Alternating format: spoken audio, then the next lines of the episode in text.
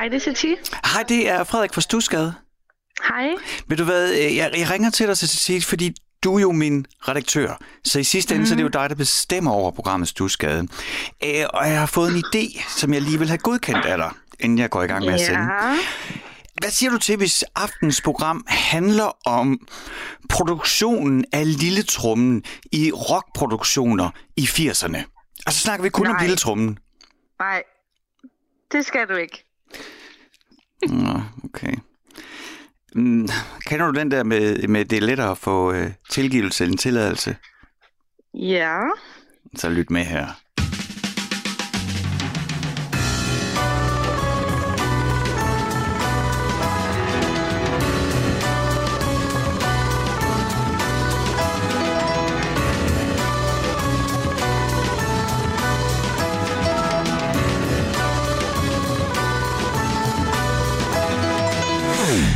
Lytter til Stusgade på Radio 4 med mig, Frederik Hansen. Og det er, det er Frank Zappa og Peaches on Regalia.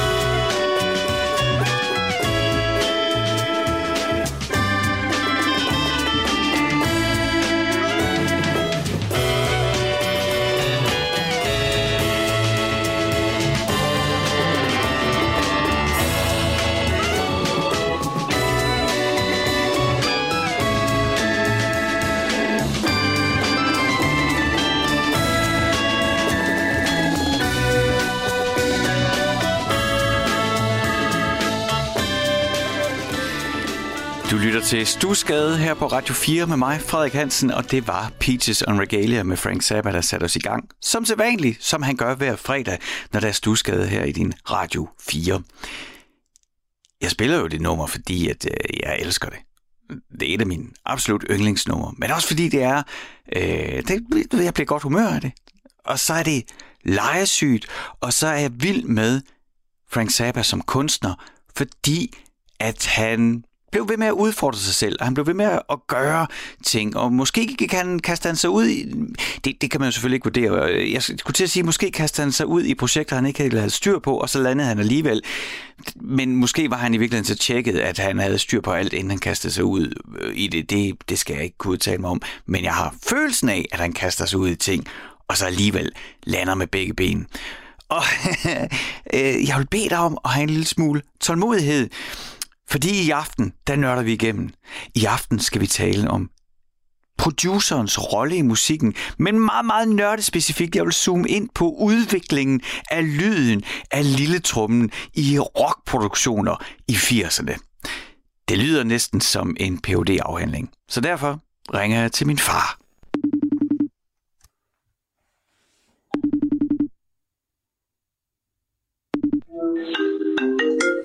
Det er Tommy.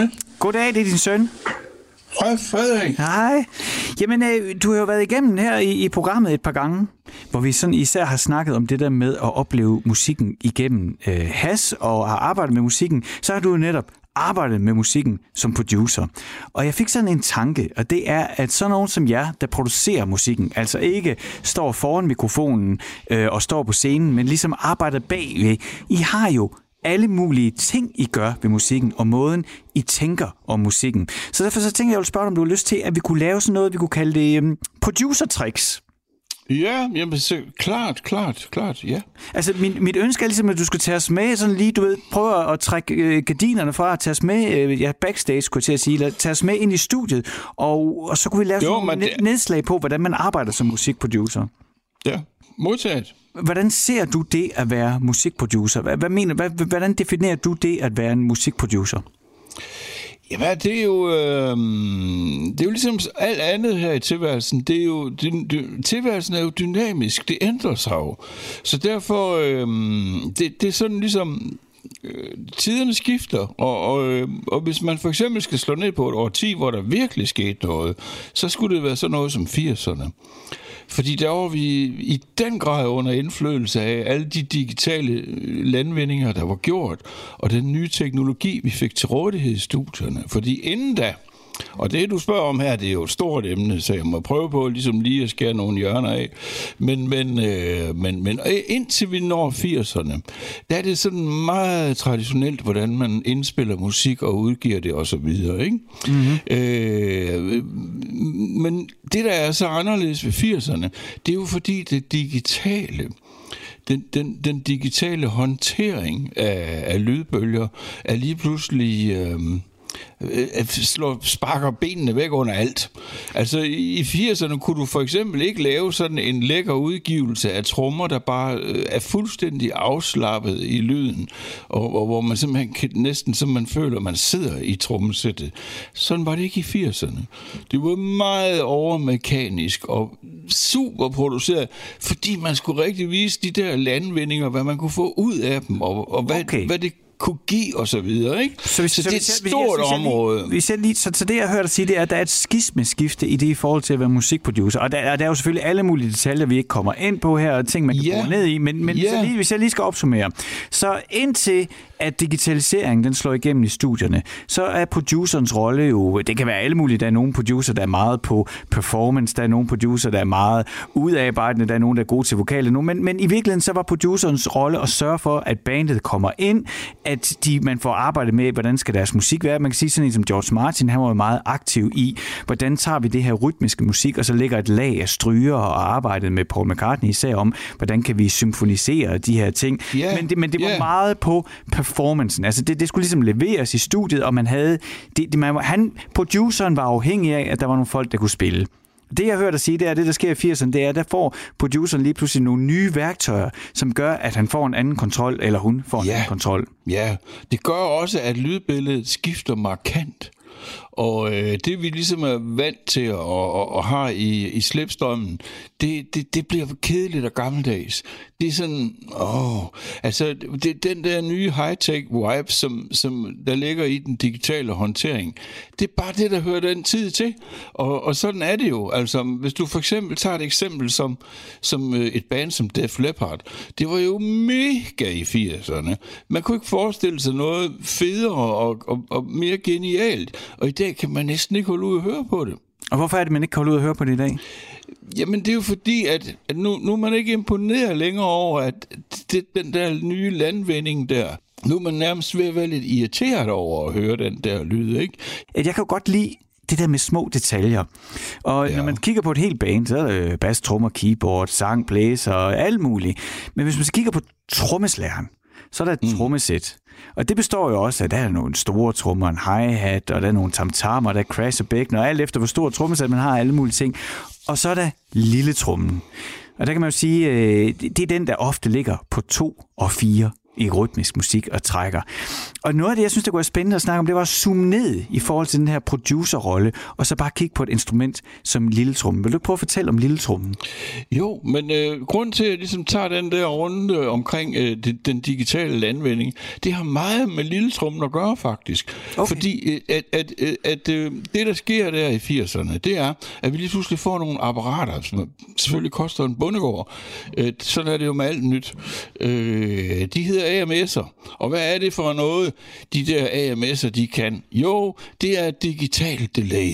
Mm-hmm. Simpelthen. En forsinkelse. Og Ja, det kan man bruge det til i hvert fald. Ja. Men, men det korte og det lange, det er, at det er en maskine, en kasse, som har en indgang og en udgang.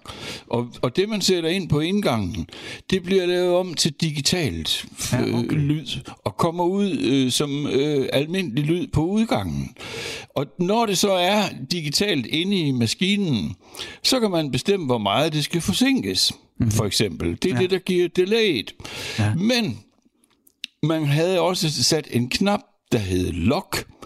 Det vil altså sige, når der var kommet en lyd ind i kassen, og den havde analyseret den og husket den i den lille smule memory, den havde, og når man så trykkede på lock, uff, så kom der ikke nyt ind i den der memory.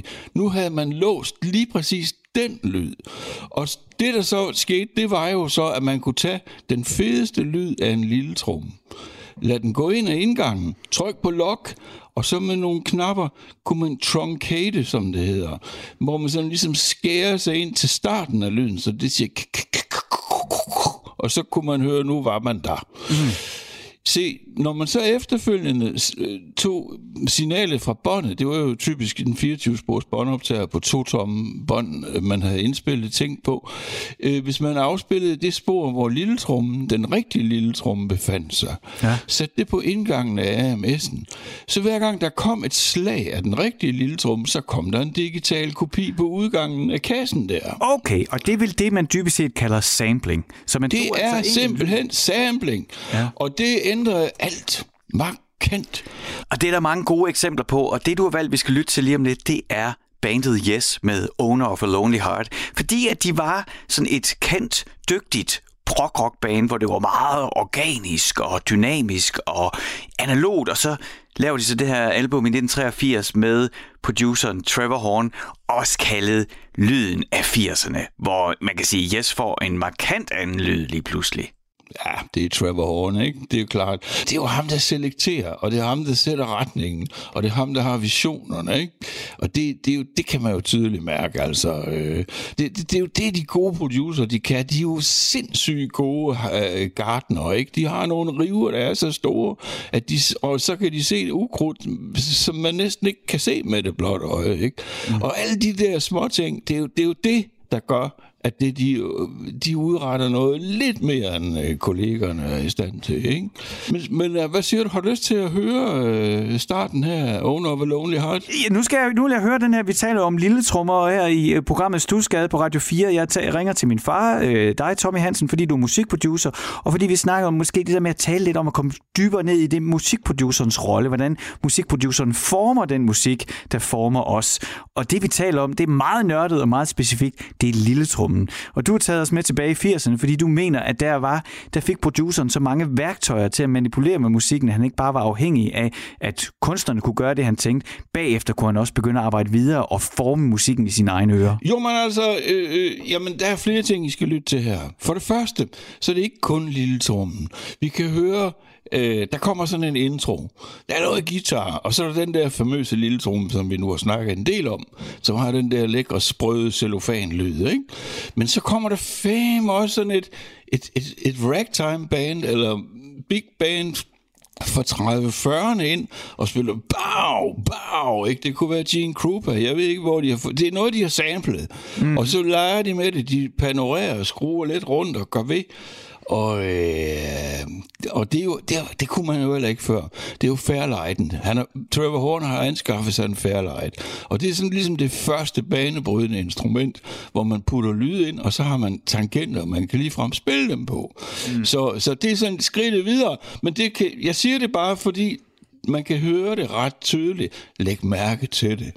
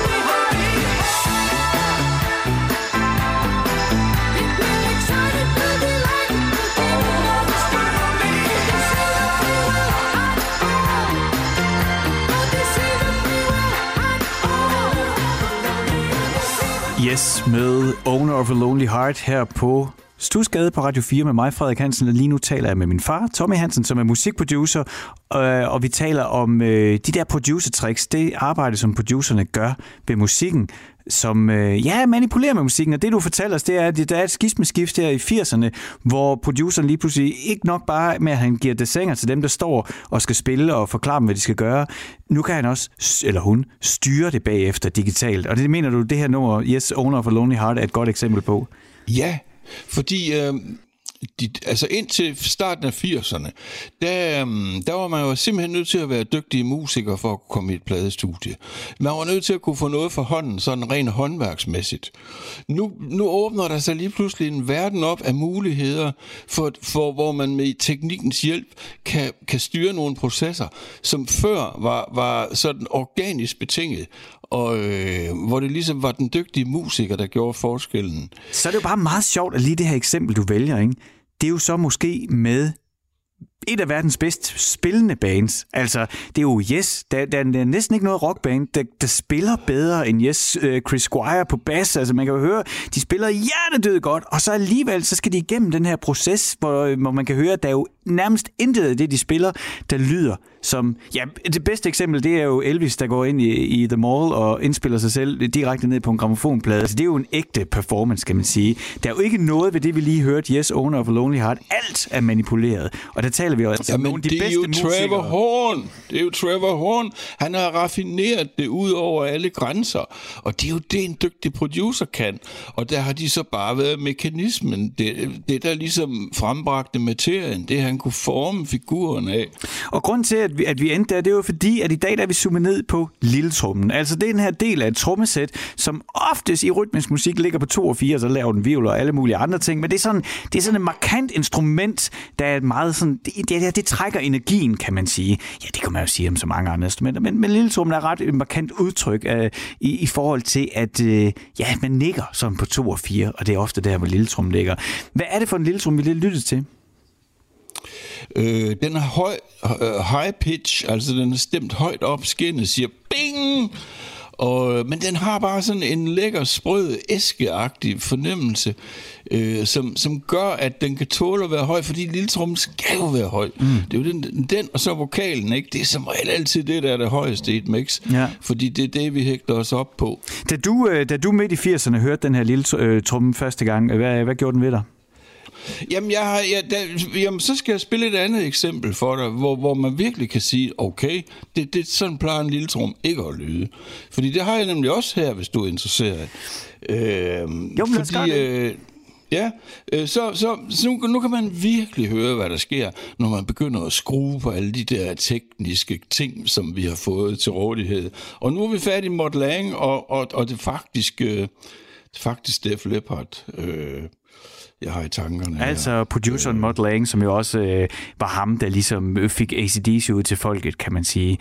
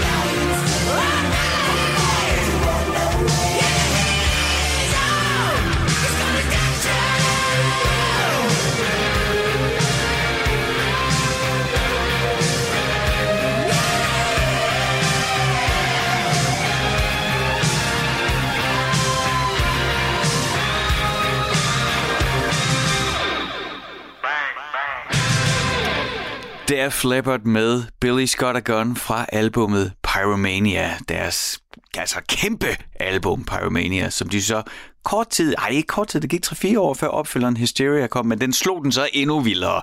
Det er altså et uh, engelsk hard rock band, der i den grad har solgt millioner af eksemplarer, dengang man altså solgte eksemplarer i musikbranchen. Og det hørte du til, fordi du lytter til Stusgade med mig, Frederik Hansen, her på Radio 4. Og i dag har jeg gerne sådan længere snak med min far, Tommy Hansen. Du er med os. Du er musikproducer, og vi har sådan kastet os ud i en, i en nørdesnak om musikproducerens tricks. Og det, du fortæller os om, det er, at øh, altså, det er meget groft sagt, ikke? vi kan jo ikke sådan dække hele musikproduktionens historie, men sådan groft sagt er det et skismeskifte i 80'erne, hvor musikproduceren får digitale værktøjer, det giver ham eller hende større kontrol over musikken. Ting, som vi er helt vant til i dag, men der i 50, 60, 70, 40'erne ved indspilningerne, jamen så var det jo mere en, der ledte indspilningerne, havde måske en masse visioner og idéer, men man var afhængig af, at folk kunne spille dem, man gerne ville have, at det skulle produceres.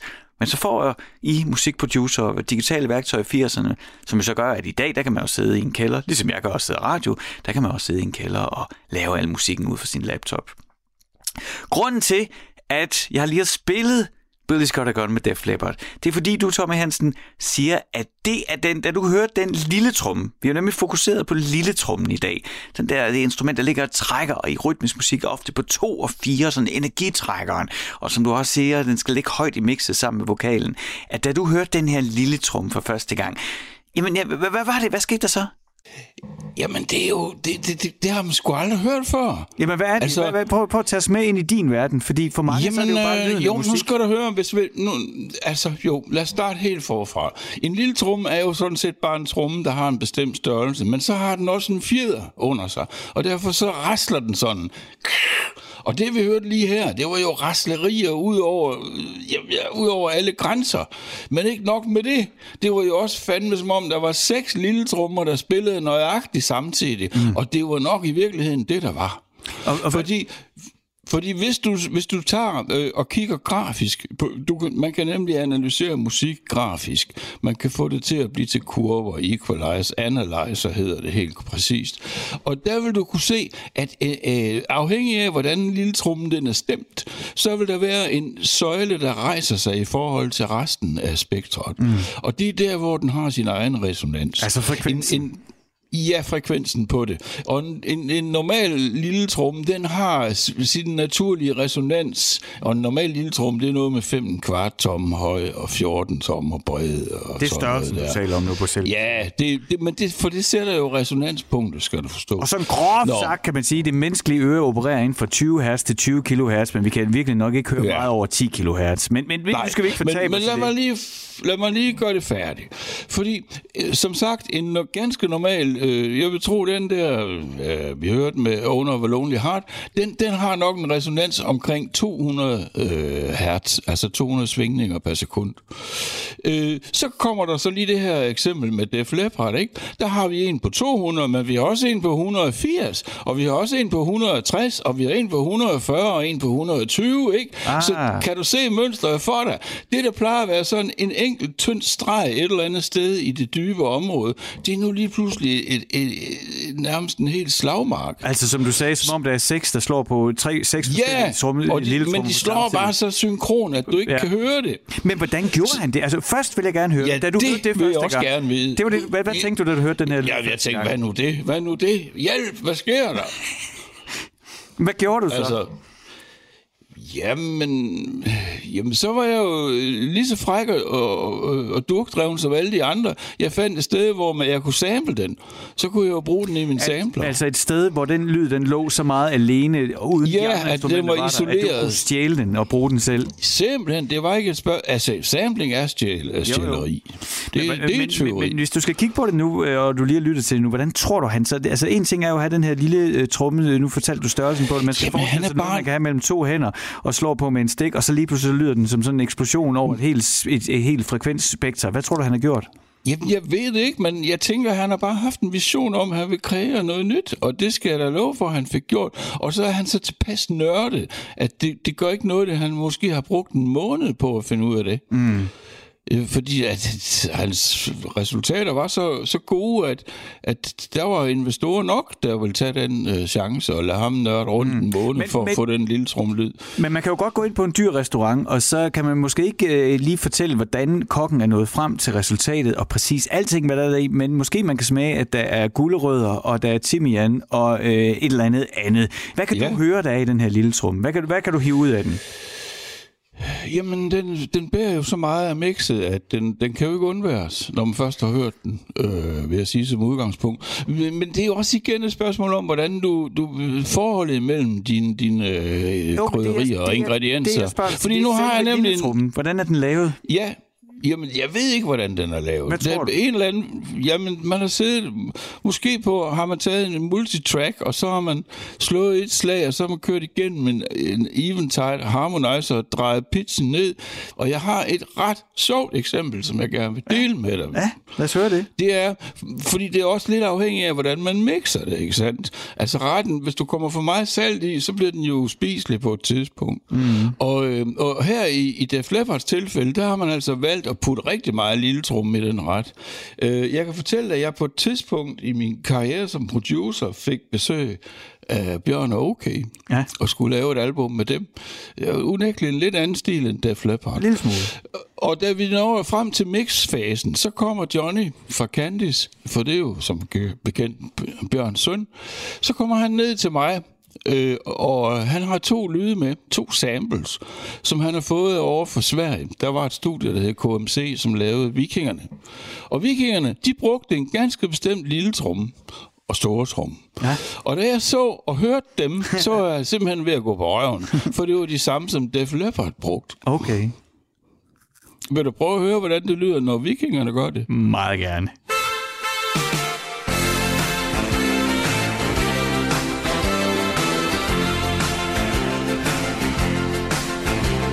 Som hände mellan oss två. En gång för länge sen. Är sånt jag inte glömmer Fast jag vet att det var fel. Dina händer och din mun Som rörde om min kind. Än idag så kan jag känna När jag sitter här och minns. Du försvann som en vind Tårar föll från min kind. Kvar fanns ingen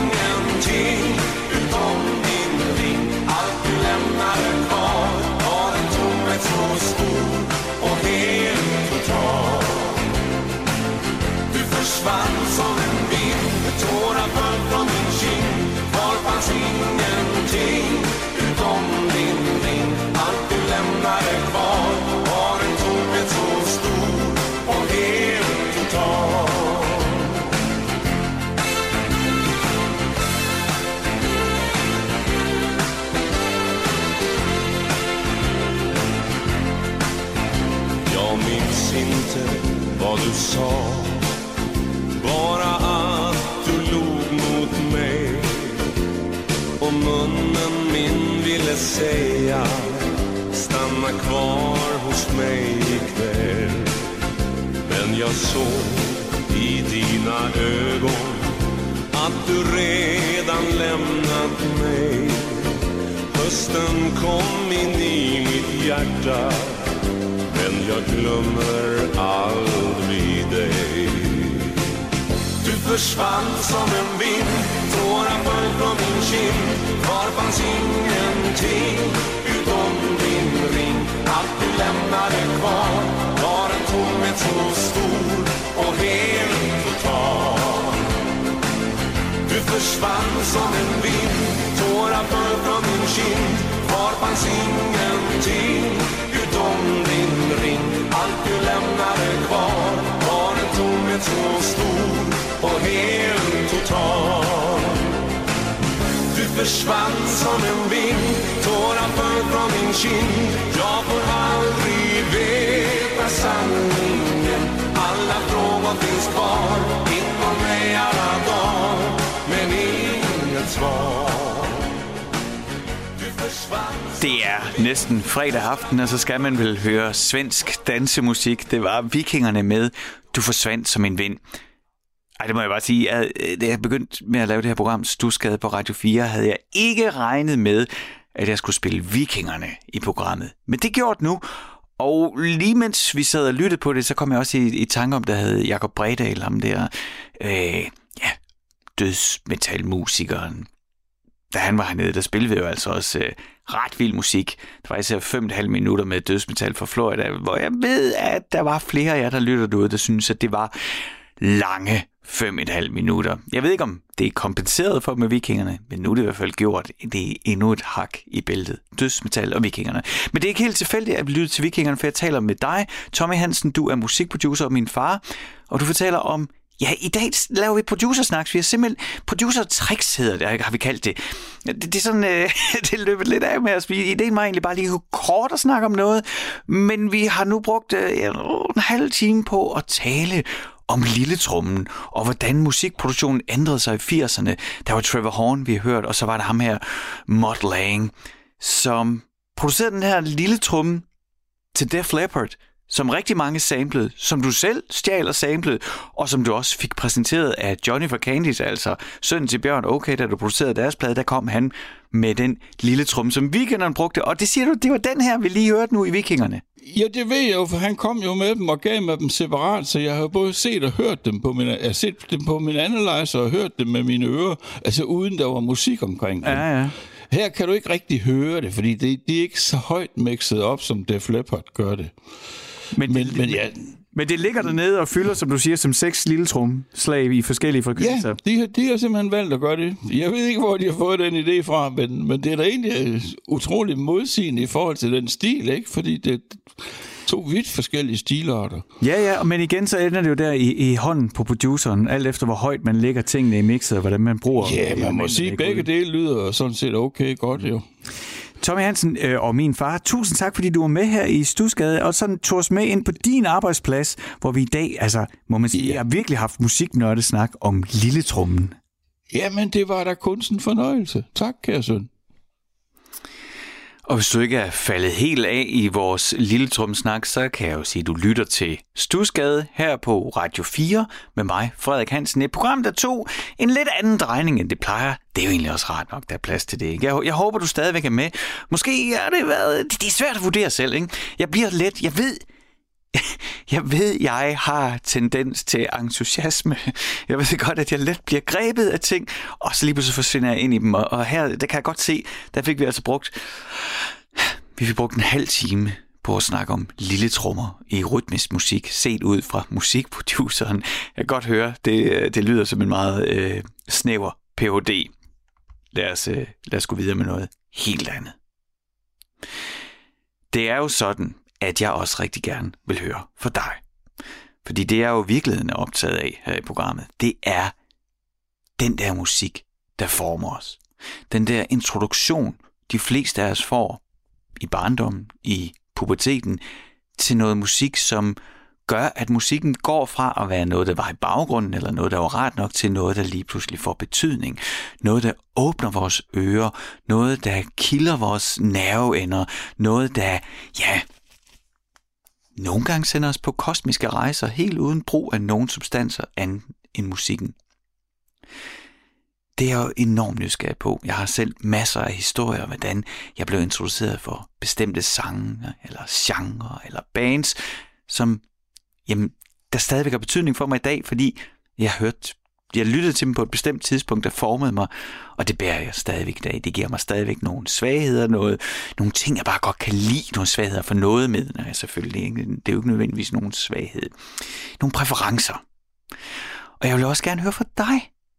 Fordi du bærer garanteret også en historie. Der må være nogen derude, der spillede noget musik for dig, der gjorde noget særligt ved dig, eller har haft særlig betydning. Og hvis du nu tænker, jamen det er rigtigt nok, det gjorde min storesøster, eller det gjorde min onkel, eller det var mine forældre, eller det var min bedste ven på efterskolen, eller det var i gymnasiet. Hvis du sidder og tænker, hvis du får et billede af en person lige nu, du egentlig tænker, gud, jamen det var jo ham eller hende, der gjorde, at jeg kom til at lytte til det her, og jeg kan jo stadigvæk godt lide det, og jeg kan godt lide alle de ting inden for det, så vil jeg rigtig gerne høre fra dig.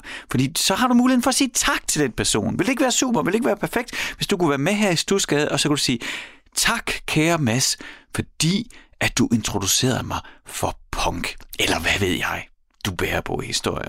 Men hvis du har en, du gerne vil sige tak til, jamen vil du ikke så lige tage fat i mig? Så kan vi snakke sammen og finde ud af, hvordan vi kan fortælle din historie. Den letteste måde at komme i kontakt med mig på, det er at sende en e-mail.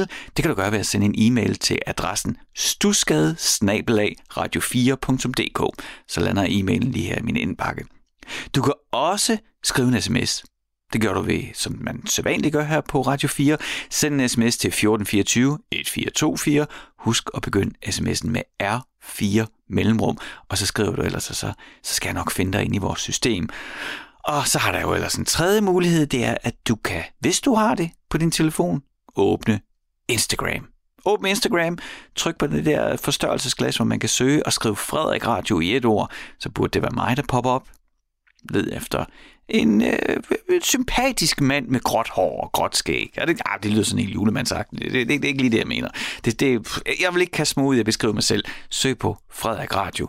Dukker der en profil op, der hedder Frederik Radio et ord, så det er garanteret mig.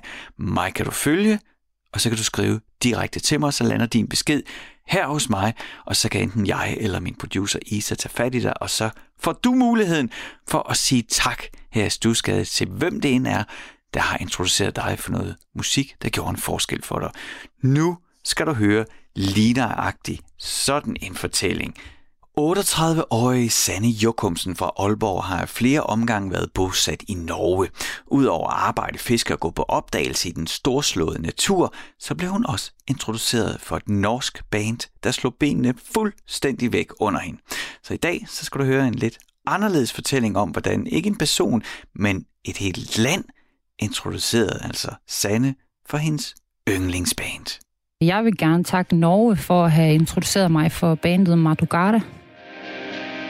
In a wake of some change Stones in the pipeline Like some new mountain range Leave the lowlands take your photograph. You come into existence. You realize it's your path. And this very instant. Jeg har flyttet til Norge øh, fire gange i mit liv. Første gang, jeg flyttede op, det var au pair. Så kan man sige, at jeg havde en masse danske venner. Øh, anden gang, jeg flyttede op, det var for at arbejde på et, et konferencehotel. Og der havde jeg også masser masse danske bekendtskaber. Og tredje gang, der øh, var det igen for at arbejde på det her konferencehotel. Der mødte jeg en norsk fyr, som jeg så blev kærester med, og som så var, var ham, der introducerede mig for Madrugada. Og den tredje gang, der blev jeg deroppe i tre år. Og der kom jeg jo sådan til at lære en masse nordmænd at kende. Det var friluftsliv og skovtur og hul i isen og fisketure og, og de er jo vildmarksfolk, vil jeg sige. Øh, og så er det så her, jeg, jeg ligesom mødte Madrugada, hvis man kan sige det. Jeg kan huske, at sad, vi sad i hans bil, hvor han havde været inde og købe CD'en, og vi hørte det her nummer. Øh, The Kids on High Street hedder det.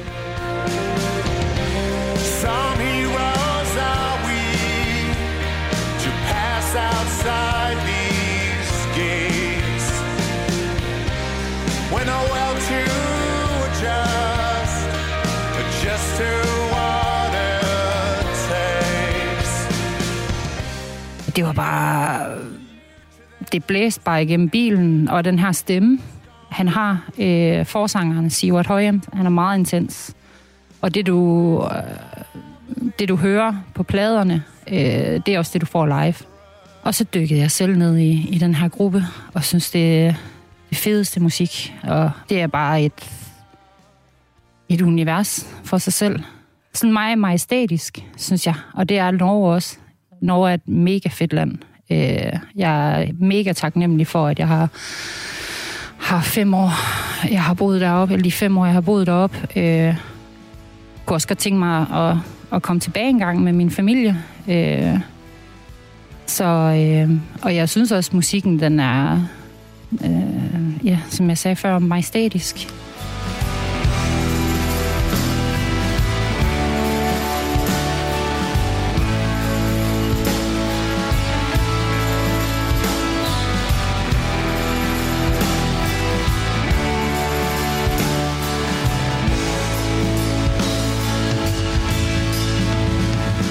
Vocal, det er jo fra deres debutalbum. Når man hører det her nummer, så får man også lyst til at høre mere, synes jeg, øh, med dem. Øh, og så vil jeg bare læne mig tilbage, og så bare sætte det på, skrue op, øh, slukke lyset og rejse med. You better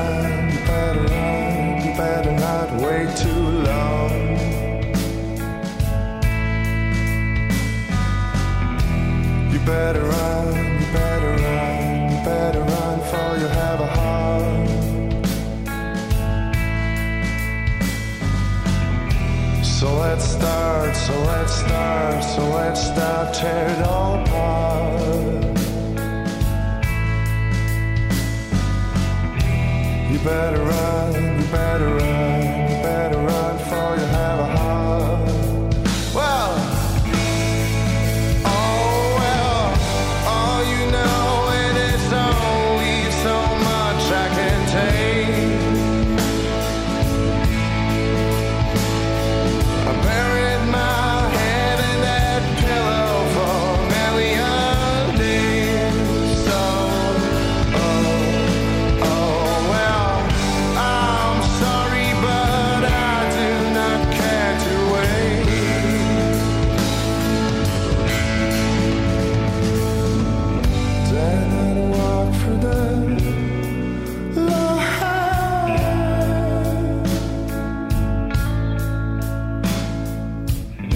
and I'd walk for them.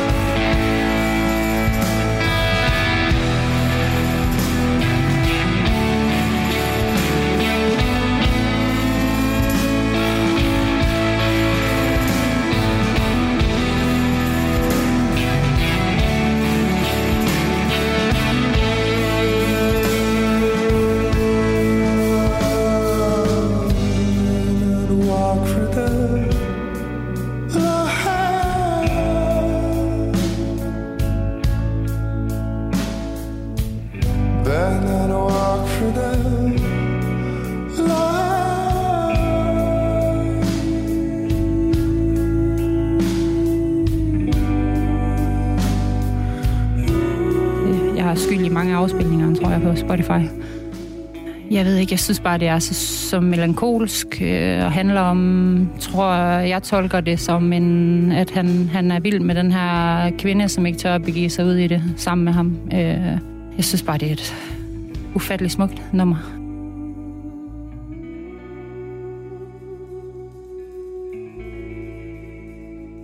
Jeg har altid brugt musikken sådan til følelsesmæssigt at regulere mig selv. Så man kan sige, Madrugada er sådan en, for mig en, også lidt noget terapi. Øh, jeg har brugt det rigtig meget. Øh, nu har jeg været øh, professionel piercer i en del år, øh, hvor vi har haft gæstetatuører. Vi havde en fra Venezuela, han er kæmpestor nu, øh, og bor i New York. Han skriver nogle gange til mig tak, fordi at jeg har, øh, han sidder her med Madrugada og tænker på mig over i New York. Øh, det er lidt fedt. Så jeg ved, at den går videre måske til dem i hans kreds. Øh, ja, så, så man kan sige, det, jeg har nok gjort lidt for, at det er kommet derud. Altså, der er et eller andet... Der er bare et eller andet fængende ved, ved, ved, ved Madrugada. Det er for life. Og det var 38-årige Sanne Jokumsen fra Aalborg, der her fortalte om, hvordan ja, hele landet Norge blev hendes introduktion til Madrugada, som nu er hendes yndlingsband for life. Jeg er tilbage igen om 5 minutter med gæsten Markus Winterjohn, men inden da, så er der nyheder her på Radio 4.